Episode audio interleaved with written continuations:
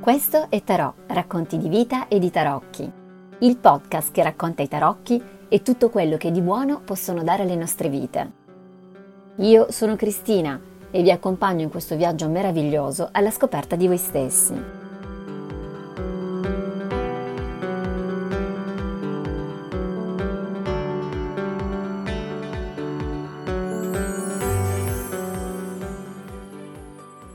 Benvenuti a questa nuova puntata di Tarò, il podcast sui tarocchi, sui racconti di vita.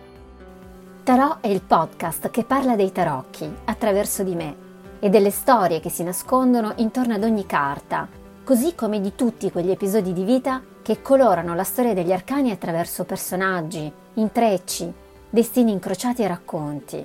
Ogni puntata, infatti, sviluppa un tema in particolare, che troverete sulla pagina Facebook ufficiale di Tarò. Potete partecipare al macro racconto di questo podcast inviando le vostre storie e le vostre riflessioni all'indirizzo mail raccontodime@gmail.com. Il racconto delle carte e dei loro retroscena farà parte dell'approfondimento costante che propongo in questo podcast. Ditemi cosa ne pensate, su iTunes, su Spreaker o in privato. Io vi aspetto. E non vedo l'ora di leggere i vostri commenti e le vostre recensioni. Oggi Tarò, il podcast sui tarocchi e sui racconti di vita, vi parlerà del motivo per cui è importante creare il proprio mazzo di carte, della tecnica dei 6 cappelli per pensare e da dove partire per realizzare il proprio sistema di lettura e scoperta di sé e del mondo. E restate con me. È il caso di dire che entreremo proprio nel mondo delle vostre carte insieme. Accontentarsi di un approccio o di una soluzione adeguata diventa il maggior ostacolo alla ricerca di un'alternativa migliore. Riprendo da una citazione di De Bono per continuare quanto iniziato nella puntata precedente, il nesso tra pensiero laterale e la creazione del proprio mazzo di carte. Vi sembra nebuloso? Ripartiamo dalla tecnica di De Bono per mettere in pratica quello che raccontavamo del pensiero laterale nella puntata precedente. Dicevamo che il pensiero laterale è una forma strutturata di creatività e la possiamo applicare attraverso la tecnica metacognitiva dei 6 cappelli per pensare. Supponiamo che in questo momento non stiamo solo pensando, ma che pensiamo secondo una modalità precisa e che questa modalità può essere messa e tolta a nostro piacimento dalla nostra testa, togliendo e mettendo un cappello di colore diverso. I colori dei copricapo sono 6. Il cappello bianco, cioè il ragionamento analitico e imparziale, che riporta i fatti così come sono, raccoglie informazioni ed elementi senza giudicarli.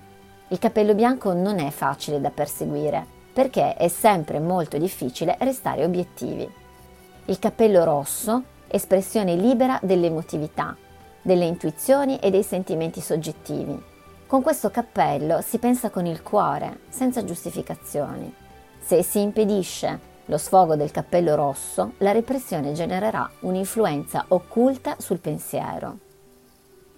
Il cappello giallo invece rileva gli aspetti positivi, i vantaggi, le opportunità. È un pensiero costruttivo, con valutazioni ottimistiche ed è connesso alla fattibilità. Il pensatore con il cappello giallo sogna e si diverte a fantasticare, ma mantiene i piedi per terra. Il cappello nero è l'avvocato del diavolo, che rileva gli aspetti negativi, le ragioni per cui un determinato accadimento o analisi non può andare a buon fine, e la valutazione pessimistica, che mette alla prova i dati raccolti oggettivamente con il cappello bianco. È un cappello logico negativo ma non emotivo. Il cappello verde indica risvolti creativi, nuove idee, analisi e proposte migliorative, così come visioni insolite. È quello della produzione del pensiero creativo, che supera ciò che è noto creando alternative. Perché per essere creativi bisogna affrontare l'ignoto e uscire dagli schemi ricorrenti. E questo il copricapo del pensatore laterale. Il cappello blu stabilisce priorità, metodi, sequenze funzionali, pianifica, organizza, stabilisce le regole del gioco e del pensiero. La sua funzione è direttiva rispetto alle altre forme di pensiero perché il blu mantiene il controllo. Ora, prendete un mazzo di tarocchi e guardate i colori all'interno delle lame.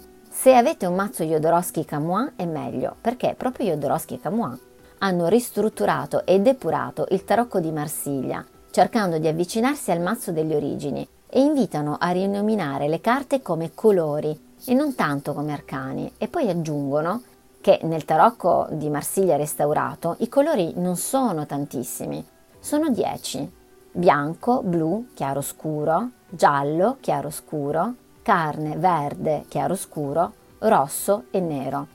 Non vi ricordano i 6 cappelli del pensiero?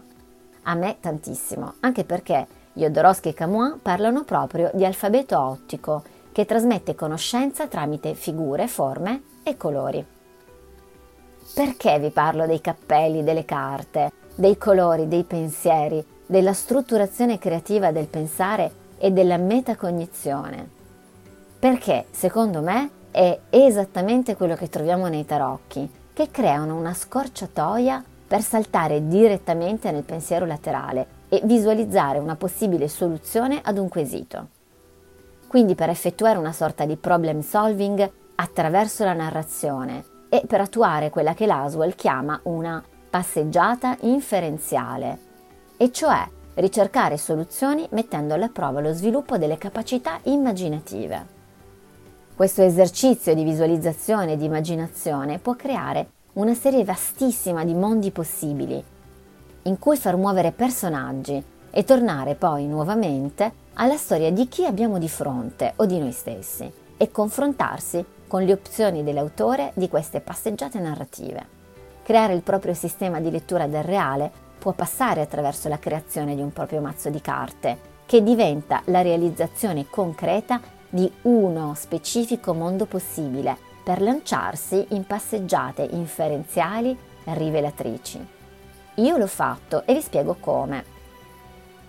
Allora, partiamo nuovamente da un inizio possibile, e cioè dalle carte della speranza o carte Le Normand, delle quali abbiamo parlato diffusamente nella puntata 11 di Tarò. Prendo ad esame queste carte perché il sistema che ho adottato per creare il mio personale mazzo di carte è quello delle 36 carte dell'originario gioco della speranza.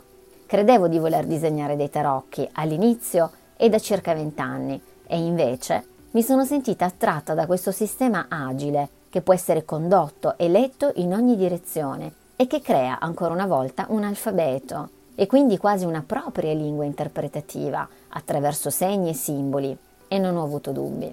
Ero certa di voler creare 36 carte che avessero un senso compiuto nel mio sistema di utilizzo del pensiero e di interpretazione del reale. Bene. Avevo smesso di disegnare da circa 35 anni, ma ho pensato che una bozza sarebbe stata sufficiente per far eseguire il lavoro in seguito a qualcuno di più esperto di me. Intanto ho raccolto simboli e disegni che mi parlavano, che avevano per me un senso storico-narrativo ed una palette di colori, e come spesso faccio sono partita dall'esistente, da dove poggio i piedi, nello specifico dal pavimento della mia cucina. Quindi sono partita dal nucleo intimo di una cucina molto antica, che si trova nella parte meno visibile di una masseria della metà del 1600. Mi sono chiesta molto spesso perché, dopo varie peregrinazioni, mi sono ritrovata a vivere proprio in questo luogo, e la risposta onestamente non l'ho ancora trovata, ma ho trovato invece molti spunti di riflessione sulla storia, forse un po' occulta, di questi luoghi. L'ho fatto osservando il terreno, che è pieno di fossili a forma di conchiglia che puntano al sito archeologico di Egnazia, e l'ho fatto anche seguendo la traccia di pubblicazioni un po' di nicchia che parlano di cammini di salvezza indicati dalle conchiglie e del culto della Dea Madre. Questo culto era davvero molto vivo e celebrato nel Mediterraneo. In Puglia ci sono ancora evidenti indizi, e anche a Malta. Sarà per questo che Edward De Bono mi sta così simpatico? Direte magari che sto andando lontano, e invece no. Ho iniziato a pensare ai vari simboli di questo luogo che potevano rientrare nel mio sistema mutuato dalle carte Le Normand o della Speranza, perché qui c'è un cammino che porta ad una delle città della Dea Madre, e perché qui ritrovavo molti elementi delle carte Le Normand, che per esempio hanno carte di volpe e di civetta, animali che abitualmente transitano dalla masseria, dove per esempio c'è l'albero, che qui è egregiamente rappresentato da monumentali ulivi millenari e così via. Però poi ci ho messo delle altre cose, come per esempio le nubi sulle colline che sono piene di trulli, che a loro volta sfoggiano sfacciati simboli alchemici sui tetti a punta. Insomma, ho iniziato a intessere una trama che fosse simbolica, ma anche significativa e riconoscibile, per creare un mio linguaggio e cercare di realizzare un generatore di nuove idee e nuove logiche applicabili alla mia vita, ma non solo, alla vita di chiunque. E partendo dalla bozza ho creato a mano dei veri e propri disegni che sono diventati in seguito le mie carte. Non posso dirvi quanta soddisfazione si provi a vederle tutte in fila, reali e funzionanti. Tarò oggi vi sta raccontando dell'alfabeto ottico dei tarocchi e della creazione di un mondo possibile attraverso la realizzazione del proprio mazzo di carte. Siete pronti? Raccontatemi del vostro mondo possibile e ditemi: vi piacerebbe seguire un corso che parla della realizzazione di un mazzo personale? Vi aspetto sulla pagina Facebook ufficiale di Tarò per punti di vista, stato dei lavori e suggerimenti. Non vedo l'ora di leggervi. Creare un sistema di lettura agile, realizzato da me e con immagini vive ed esistenti, però non mi bastava. Se è vero che le carte sono mondi tridimensionali, e lo sono, le mie dovevano anche essere multilivello, e così è stato. Non so se sapete che le carte di tipo Le Normand possono essere amplificate con i tarocchi. Beh, ecco, sì. Si possono approfondire con i tarocchi e a me pare una gran bella notizia. E quindi in alcune di esse ho messo un simbolo che mi dicesse che potevo amplificare la storia con un mazzo di tarocchi, appunto. Poi però avevo anche bisogno di indizi energetici, perché sono una pranic healer e questa è una dimensione troppo importante da lasciare fuori. Ho quindi inserito delle informazioni energetiche in alcune carte, per poi poter approfondire in seguito, a seconda anche delle esigenze del consultante. È tutto? No, perché ho inserito anche i cristalli e poi a un certo punto e con il loro utilizzo ho fatto una scoperta per me meravigliosa, e cioè una ulteriore ed inattesa dimensione di analisi e di rivelazione. Ho scoperto che a condurre il gioco non ero solo io, ma anche le carte. Com'è possibile, direte voi? Beh, è possibile, perché le singole parti insieme non sono solo la somma matematica di 36 pezzettini di cartone disegnati a matita e colorati ad acquerello, ma sono molto di più. Sono un unicum flessibile che si esprime attraverso di me in modo bidirezionale. Io attraverso il sistema e il sistema attraverso di me, e proprio nel vero senso della parola, e proprio nella stessa lettura. Cosa voglio dire? Ve lo racconto subito. Le mie carte mi permettono di realizzare due letture in contemporanea. La prima lettura è quella narrativa, che si realizza leggendo le carte da sinistra verso destra o viceversa, e secondo gli incroci che di volta in volta mi paiono significativi. Ma poi, immediatamente dopo, mi arriva un messaggio canalizzato, che mi informa su un secondo livello interpretativo e che scrivo automaticamente, letteralmente. La mia mano scivola su un foglio e descrive una piccola rivelazione, che a volte per me non ha un senso compiuto, ma che invece è parlante per il consultante e che il più delle volte contiene delle vere e proprie istruzioni, magari dette con un linguaggio leggermente poetico, criptico o iconico, ma racchiude proprio una sorta di sintesi estrema della stesa e anche un livello di significato in più e più sfaccettato. Si sale di livello e si scende in profondità, insomma. Ecco, questa per me è stata una vera epifania, la creazione di un mondo possibile di lettura e di passeggiate inferenziali mi hanno catapultata in un mondo interpretativo concreto, ricco di messaggi e di molteplici combinazioni significative, delle quali attualmente tengo un diario, perché mi piace scrivere. Già, perché per ora mi sono limitata a letture con 9 carte, quindi i messaggi canalizzati che arrivano sono relativamente brevi, anche se ricchi di sfumature e dettagliati, grazie alla quintessenza e all'ombra delle carte.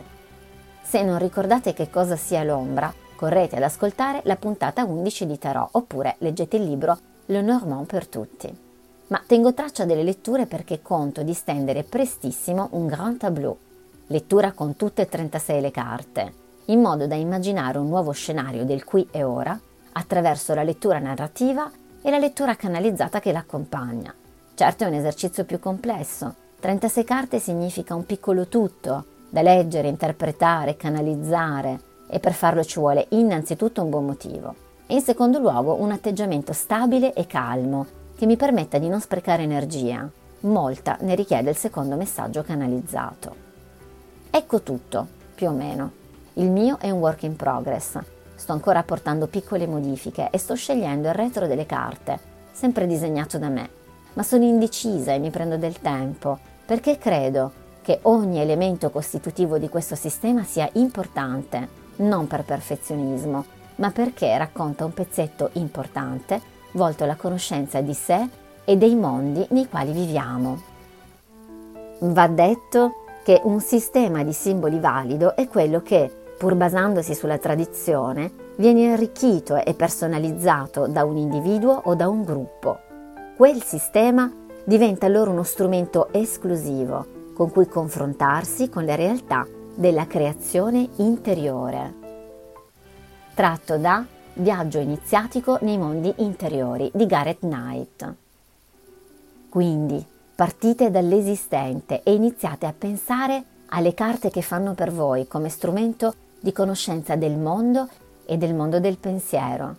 Leggendo la storia di Pamela Colman Smith sono rimasta affascinata dal fatto che questa donna abbia creato delle carte bellissime partendo da un luogo fisico, esistente e visitabile. E questa informazione mi ha così colpita e commossa che inconsciamente ho seguito il suo stesso esempio nel mio piccolo, creando delle carte che fossero in stretta connessione con un luogo fisico, esistente, visitabile e vivibile.